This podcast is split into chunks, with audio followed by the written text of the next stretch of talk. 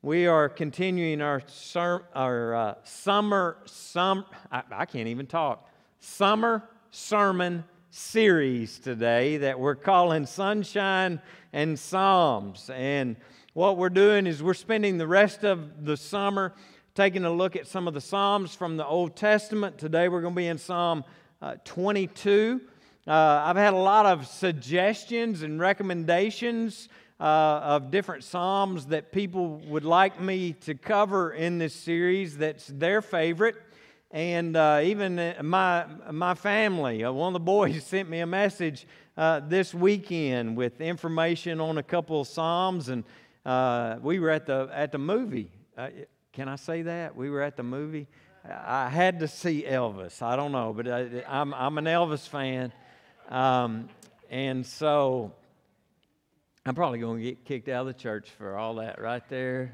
But uh, anyway, he sent the text while we were in the movie, and uh, and I, I, didn't respond. And he asked me yesterday, "Did you get my text?" I said, "Yeah, you know, I saw it, but I'm not I'm not doing either one of those psalms. So uh, I get to pick." Uh, I can't do all 150.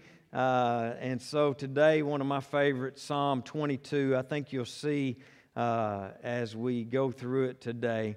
Uh, because I think there's not a single one of us in here that at some point in our life we did not say, that's not fair. That's not fair.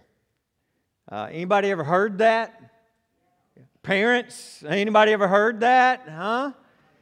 Anybody ever said that? Right, that's not fair. Because here's the deal every single one of us in here today think we deserve a better deal, right?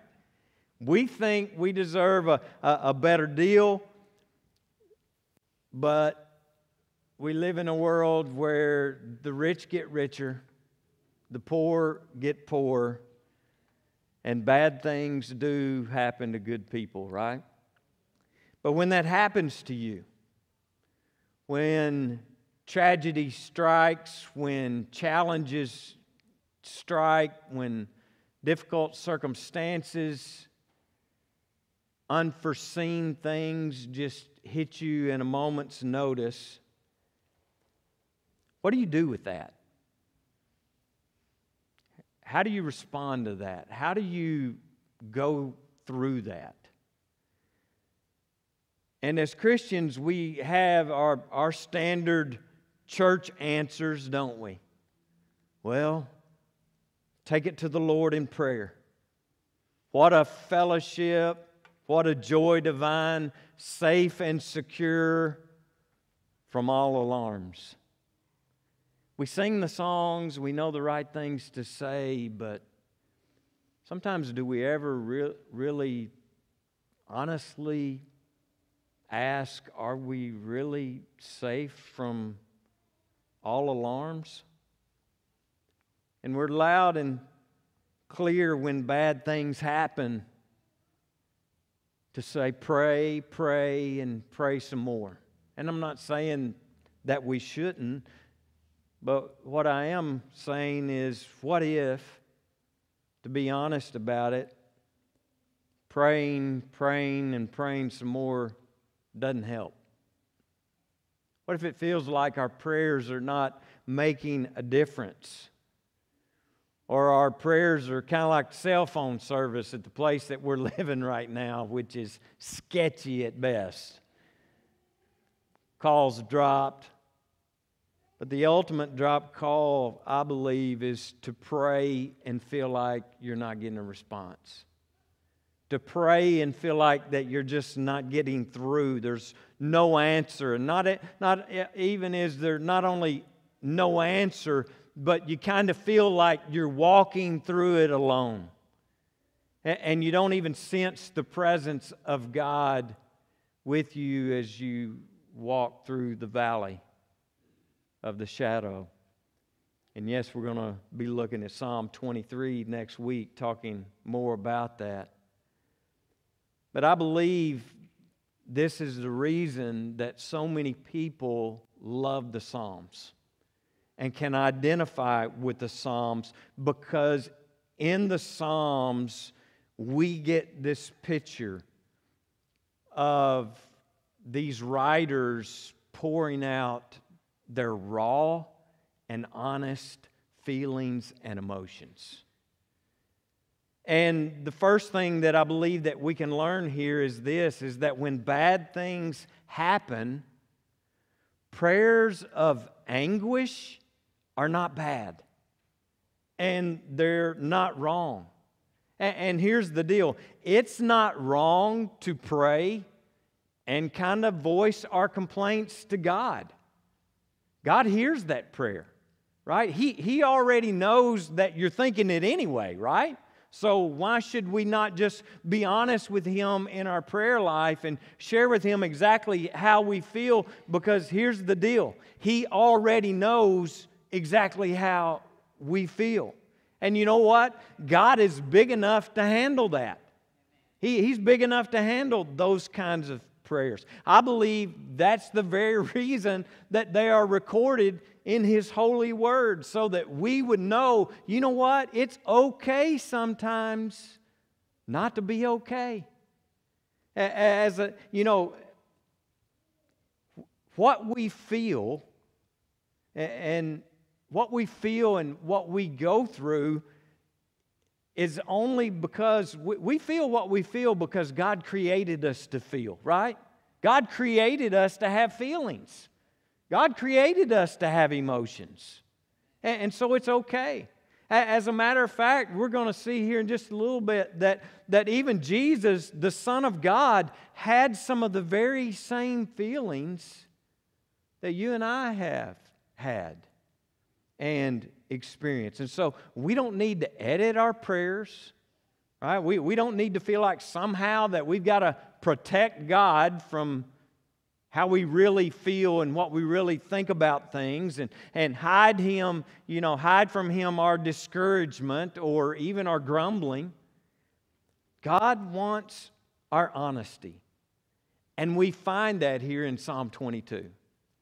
And, and the reason that I wanted, I felt led to, to share this psalm, Psalm 22. Not only is it one of, one of my favorites, it, it's because it seems like our church in the last, I, I don't know, the last good little bit has just been bombarded with people and families going through really, really hard and difficult stuff. Uh, it seems like every time I turn around, there's another phone call. Brother Steve, this is going on in my family. This is going on in, in my marriage. We need help with this situation, either in finances or relationships, physical. I can't tell you the number of people in our church that have been diagnosed with cancer and gone through that battle and some are still going through that battle. And, and so, what we find here in Psalm 22, I think, is permission and, and God's way of saying it's okay to share with me that maybe you're not okay. And this, this psalm, it, its cry and, and its feeling of being abandoned almost gives you chills as you read through it and you begin to see what the psalmist has written. And they believe that David was the writer of this. I appreciate June Carter uh, for reading from this psalm during our worship. But first, this morning, I want to look at what she didn't read in order to drive home the point today. And so let's pick it up today at the beginning, at Psalm chapter 22, starting at verse 1. The psalmist writes and starts out by saying this My God, my God, why have you forsaken me? Why are you so far from saving me, so far from my cries of anguish? My God, I cry out by day, but you do not answer by night, but I find no rest. See, David here is putting on paper what we feel sometimes as human beings. David feels alone. He, he feels like he's been cut off from God. He feels like that God is not even listening to him. He continues in verse 3 Yet you are enthroned as the Holy One. You are the one Israel praises. And you, our ancestors, put their trust. They trusted you and you delivered them. To you, they cried out and were saved. In you, they, they trusted and were not put to shame. But I am a worm and not a man, scorned by everyone, despised by the people. See, what David is doing here is he's looking back and he's looking at back at previous saints and, and, and previous people of God uh, before him. And he's comparing his situation that he finds himself in to theirs, and he comes to this conclusion I'm not good enough to receive help from God. I'm a worm. God can't love such a worm as I. Verse 7 All who see me mock me, they hurl insults, shaking their heads. He trusts in the Lord, they say. Let the Lord rescue him. Let him deliver him, since he delights in him. And, so not only is he a worm, but people are making fun of him too. Verse 9, yet you brought me out of the womb. You made me trust in you, even at my mother's breast. From birth, I was cast on you. From my mother's womb, you have been my God. Basically, what he's saying here is this okay, God, it seemed like you had a plan. You had a plan that I would be born. You had a plan that my mother would nurse me and take care of me. But now I'm kind of doubting that you have a plan. Verse 11 Do not be far from me, for trouble is near and there's no one to help. Many bulls surround me, strong bulls of Bashan encircle me, roaring lions that tear their prey open their mouths wide against me. David's feeling the pressure mount. He's feeling the pressure of, uh, of, of uh, his enemies. They've encircled him and they're pressing in and closing in fast. Verse 14 I am poured out like water, and all my bones are out of joint. My heart is turned to wax, it's melted within me. My mouth is dried up like a potsherd, and my tongue sticks to the roof of my mouth. You lay me in the dust of death. Dogs surround me pack of villains encircles me. They pierce my hands and my feet. All my bones are on display. People stare and gloat over me. They divide my clothes among them and cast lots for my garment. His strength is gone. His dignity is gone. He's at the end of his rope. He's ready to write it all off. He's found himself in a no win situation. Now, as we read through the first half of this psalm, did any of that remind you of someone else?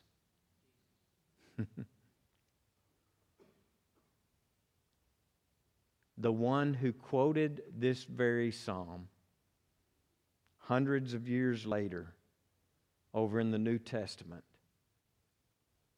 Jesus quoted it from the cross. Matthew chapter 27 and verse 46 tells us that Jesus quoted this very first verse here of Psalm 22.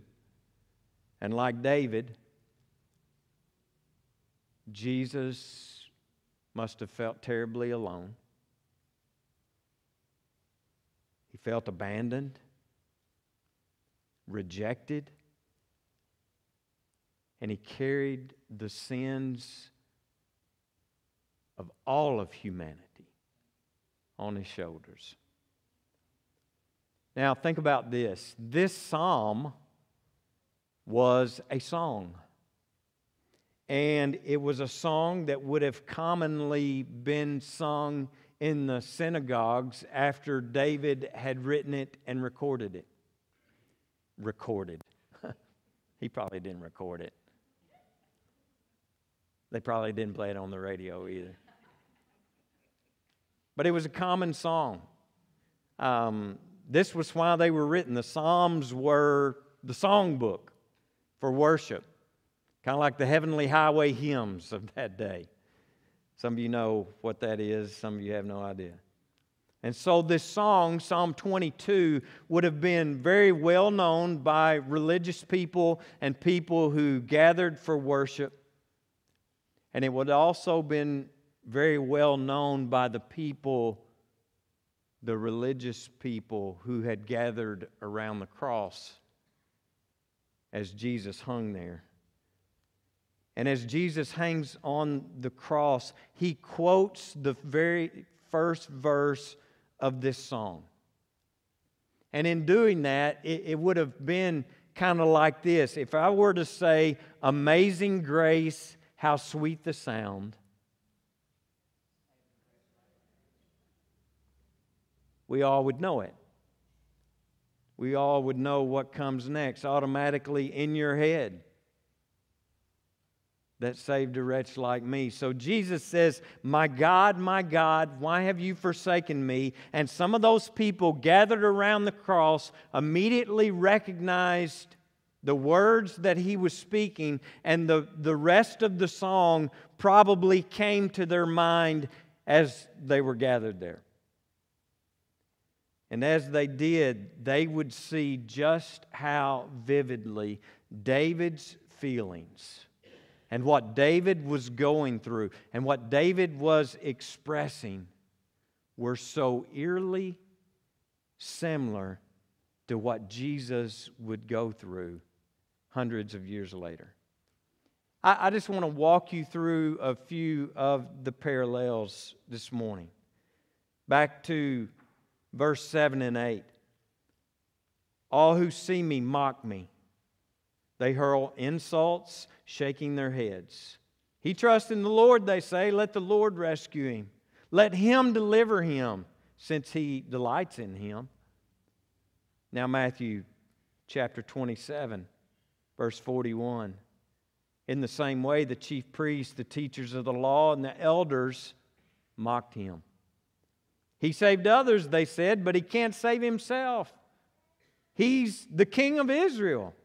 Let him come down now from the cross and we will believe in him. He trusts in God. Let God rescue him now. Back to verse 12 of our psalm. Many bulls surround me, strong bulls of Bashan encircle me, roaring lions that tear their prey open, their mouths wide against me. A picture of what Jesus' enemies was doing to his body physically. Picture of Jesus' enemies that had gathered there around the cross that day.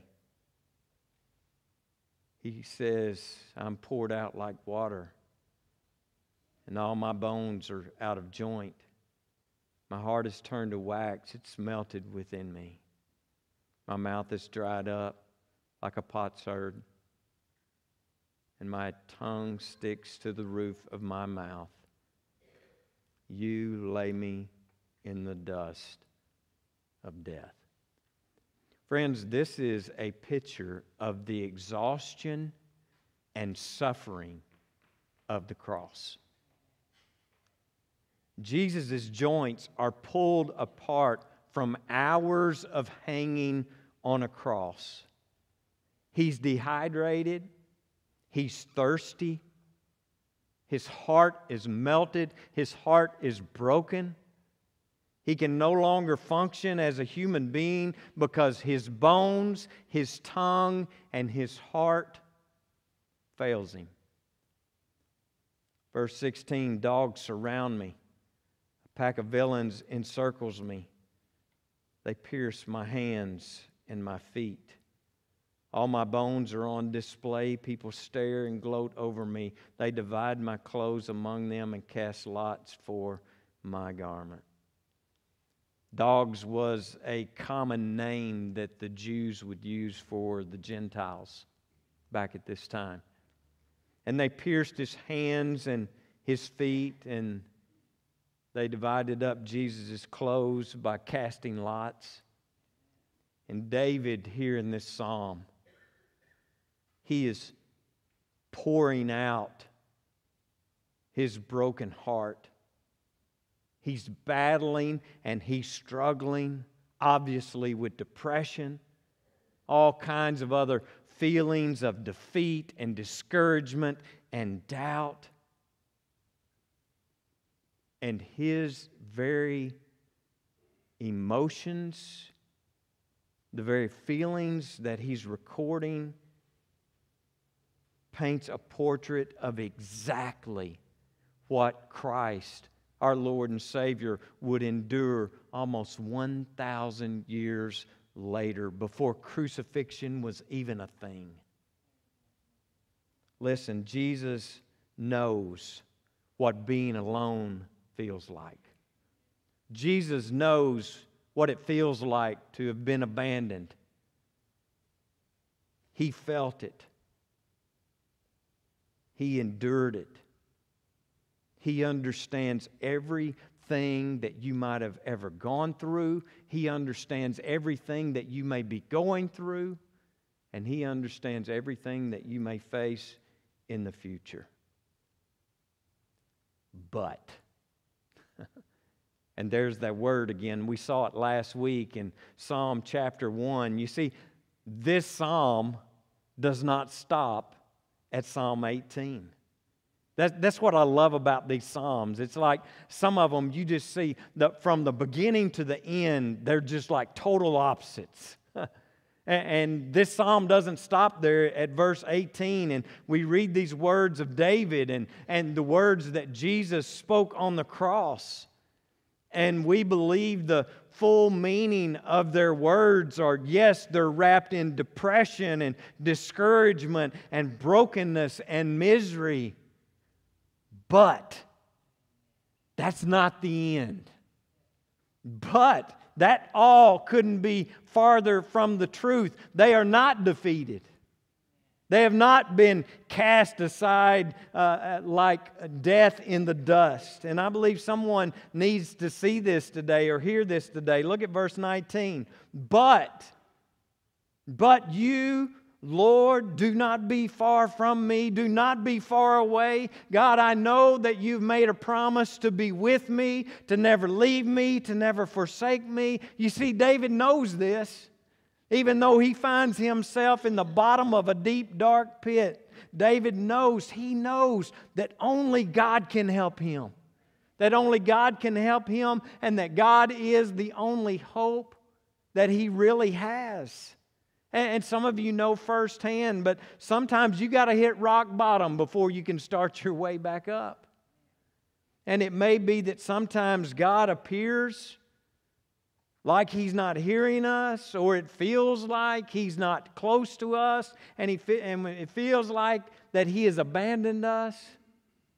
When actually the truth is, is maybe he's just letting us get to the point to where we will understand just how much we need him. And we see here David begins to draw from this hope. You, you see him as, as he's putting this on paper his pain, his suffering, his feelings, everything that's going on, his doubt. And as he begins to write that, it's like God begins to remind him and David begins to draw from this hope that he has in his Lord. His faith in God would be what would deliver him ultimately from this misery and from his enemies. And he says in verse 19, You are my strength. Come quickly to help me. Deliver me from the sword, my precious life from the power of the dogs. Rescue me from the mouth of the lion. Save me from the horns of the wild oxen. And then we see this song begin to change completely from a song that would, you know, make a good modern day country and western crying in my beer song, right? To a, song of, it changes from that to now a song of thanksgiving and a song of praise. And I'm not going to put the remainder of the scripture up. We've already seen it uh, this morning, but uh, I, I just want to read through it again. You can follow along in your Bible or just listen to how David's tone and his attitude changes. Verse 22 I will declare your name to my people. In the assembly, I will praise you. You who fear the Lord, praise him too. All you descendants of Jacob, honor him, revere him, all you descendants of Israel, for he has not despised or scorned the sufferings of the afflicted one. He has not hidden his face from him, but he has listened to his cry for help. Amen. From you comes the theme of my praise in the great assembly. Before those who fear you, I will fulfill my vows. The poor will eat and they will be satisfied. Those who seek the Lord will praise him. May your hearts live forever. All the ends of the earth will remember and turn to the Lord, and all the families of the nations will bow down before him, our God. For dominion belongs to the Lord, and he he rules over the nations. All the rich of the earth will feast and worship. All who go down in the dust will kneel before him. Those who cannot keep themselves alive. Listen, no one can keep themselves alive, is what David is saying here. Posterity will serve him. Future generations will be told about the Lord. They will proclaim his righteousness, declaring to a people yet unborn, declaring what? He has done it. Somebody say amen. He has done it. David somehow is able to see through his present darkness to the glory of God. And when he does see him, he can't help but praise him. Hmm. And because of that, yeah, we may be honest and ask the question sometimes God, where are you?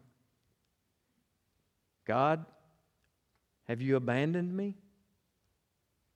When in all reality, we know, we really know that He hasn't abandoned us. God's a promise keeper. And his promise to us is that he will never leave us and he will never forsake us. He hasn't forsaken you. You have not been defeated.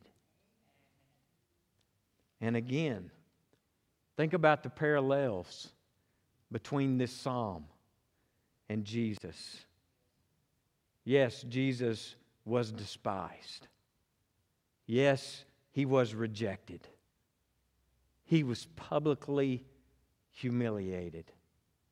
And he was even abandoned by some of his closest family and friends. But through it all, when it appeared that he had been beaten and he had been defeated and he had been left for dead, he wasn't. And neither are you. So when Jesus quoted the first verse of this song from the cross, he was showing all of humanity that he was associating with our feelings of loneliness, our feelings of loss, our feelings of brokenheartedness, our feelings of pain and suffering. But that's not all. The last four words of David's song says it all. He has done it. which literally means it is finished. That's what it was accomplished on the cross was your victory, not your defeat. It wasn't his defeat, and it won't be your defeat because he has done it. It is finished. David is reminding us I believe David is really reminding himself God will do it. God will do it. Yes, He is faithful. And about a thousand years later, Jesus experiencing the same feelings and same emotions that David was going through. But not just David. But I'd be willing to say almost every human being that has ever lived has experienced these same feelings at some point in time. And Jesus goes through it. But at an even greater level than we could ever imagine or we could ever endure. And Jesus said, It's done.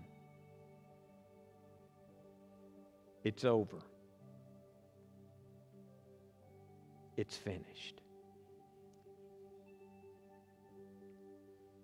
And at the end of the day, friend, no matter what we face, no matter what we go through, no matter how we feel, it doesn't change the fact that Jesus went through all of that and more. Why? Because he loved you. And because he loved me. He endured all of that and so much more. And shouldn't that be enough to get us through whatever it is that we may be going through? Shouldn't that be enough to get us through whatever it is that may come in the future? And as I studied this for some reason, I, I thought back to when I was a kid, and I, I know why I thought back to it because probably I felt as a kid, um, how can I put this? I probably felt like I was treated more unfairly as a child than at any other time in my life. And I believe a lot of you probably can relate to that. How many of you were ever in your room saying, that's not fair. And I began to think back to, to my childhood, and, and I thought about when I would get in trouble with my parents, which was once, my sister, all the time. She's here. She was warned prior to this message that she might be a topic of discussion before we ended today. But seriously, I, would get in trouble by my parents and they'd punish me or they'd get on to me. And she would say that never happened, but it did. But when you're a kid, aren't those like the worst times of your life as a kid? When you've been punished for something that you've done? You get in trouble. And I would be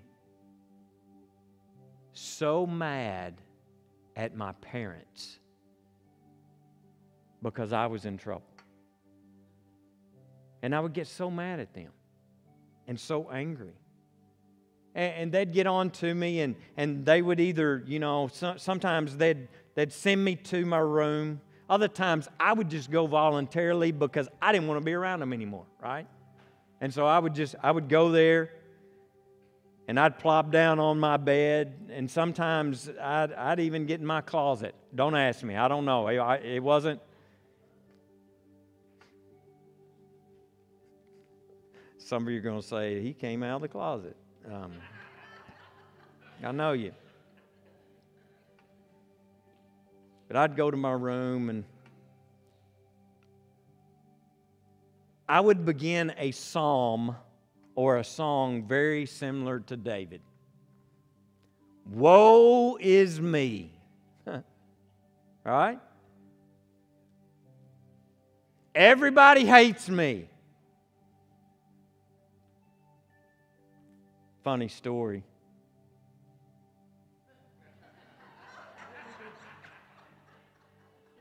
It's about your brother. It's not you. I won't tell you which one of the twins, but one of the twins, we make fun of him all the time because one time as a young kid, man, I had, I, I had y'all in such a special moment for an altar call, and now I've just lost it. But one of our kids, uh, when they were young, he spouted that everybody hates me. And so all of his life now we throw that back up in his face. But haven't we all said it? Everybody hates me. Nobody likes me. Life's not fair. I hate my life. And I would pout and I would sulk and I'd be mad at my mama and I'd be mad at my dad because I could not for the life of me understand why they would punish me. because I was the good kid. The heathen was in the other room. All right? Her. Going back there. But at the end of the day, you know what would happen? I'd hear footsteps coming down the hall. And my door would open. And there she would be that woman. That woman. That I had thought all those bad things about because I'd been treated unfairly. That woman that wouldn't listen to me. That woman that wasn't being fair. That woman that I thought didn't like me. That woman my mom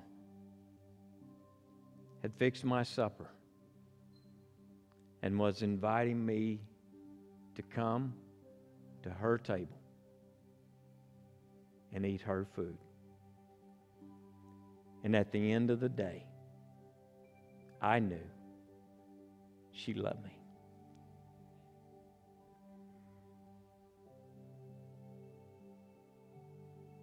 And you know what? We pout. We sulk. Woe is me. And sometimes we may go to an isolated place. And if we're honest, question what are you doing? God, this can't be what you intended.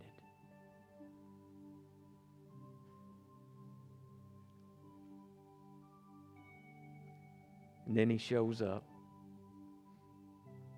and he invites us to come to his table.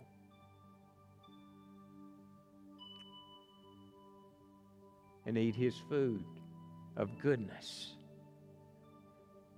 forgiveness, and grace.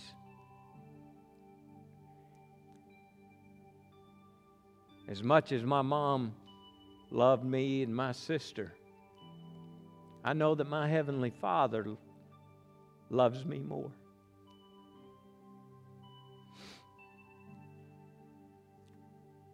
And friends, I don't know about you, but that's enough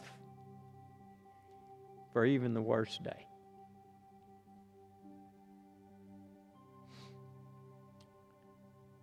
And before we go, I'd just like to open this altar today and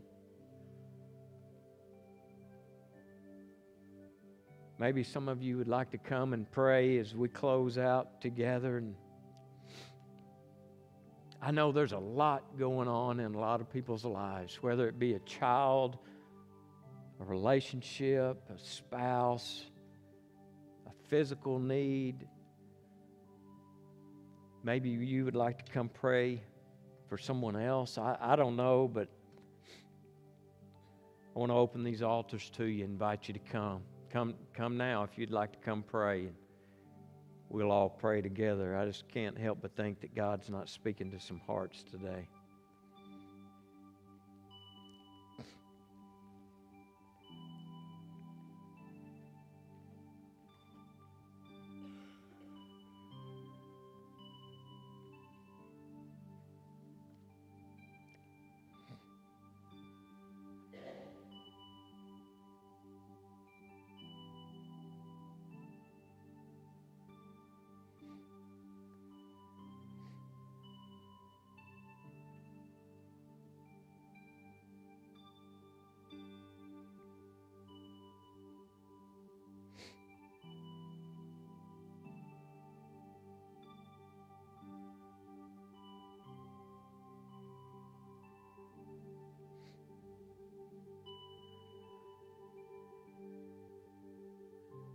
Lynette sent me a reminder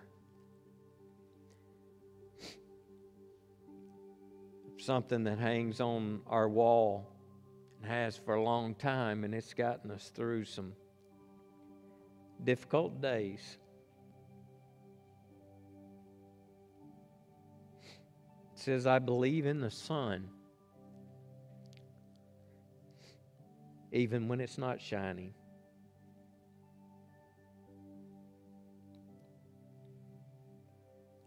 I believe in love, even when I cannot feel it. I believe in God, even when He is silent. You are loved.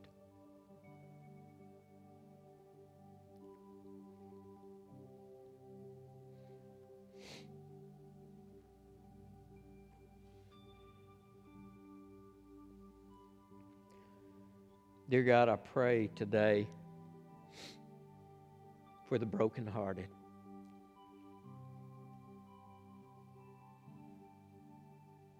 I pray for the hurting, for the lonely, the abandoned, the hungry, the homeless.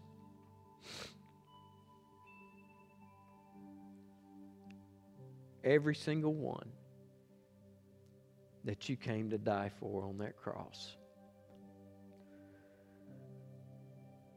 God, I believe that uh, David's writing here is, boy, it's, it's so raw and it's so emotional, but I believe it so captures maybe some of us something that we've gone through a lot of people in this church are going through it right now.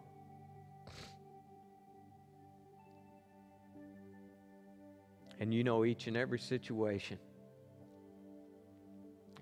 God, today I pray that you would heal relationships.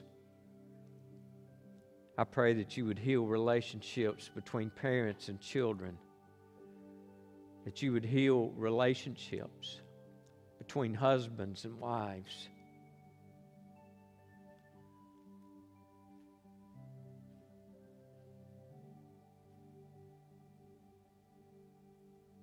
I pray that you would heal physically. As I think about those in our church that are battling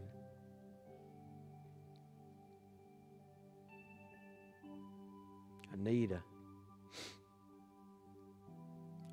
What a precious saint that has been through, so much and has been so sick. But she always has a smile. Pray for Brenda McNabb and Jimmy Carter. Pray for Robert Wilcox. And thank you for the great report that he got this week. But God, I pray that you continue to bring healing to his body as he recovers. I pray for Carolyn Garrett that you would touch her physically. Brad Thompson, Billy Jackson, Wanda Riddle. And the list just gets longer and longer. I pray for our brothers in Christ out at Renewal Ranch today.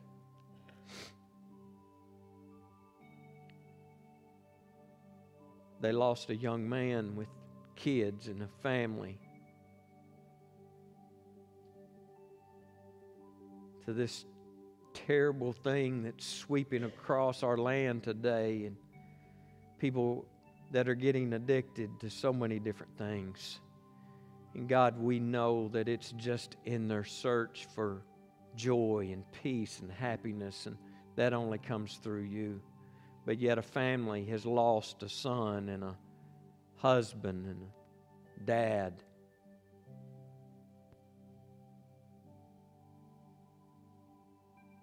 God, be with them in a way that only you can today. Draw them close.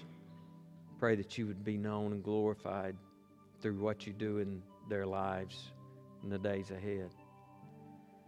I pray for these that are here today that are carrying a burden, maybe for somebody else or maybe their own situation. I, I don't know. You know. You know exactly what's going on here, and I thank you for what you're doing. Thank you for this reminder today of your love and your presence and the hope that we have in you.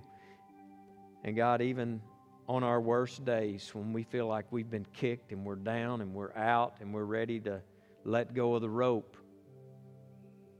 that we'll remember what David said He has done it. We will not be defeated. The victory has already been won. Thank you for that, for doing for us what we couldn't do for ourselves. Your love still amazes me.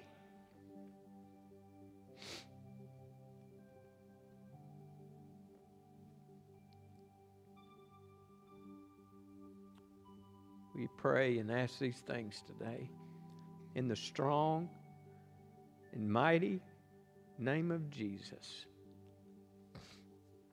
Amen. God bless you all. Hope you have an absolutely wonderful week.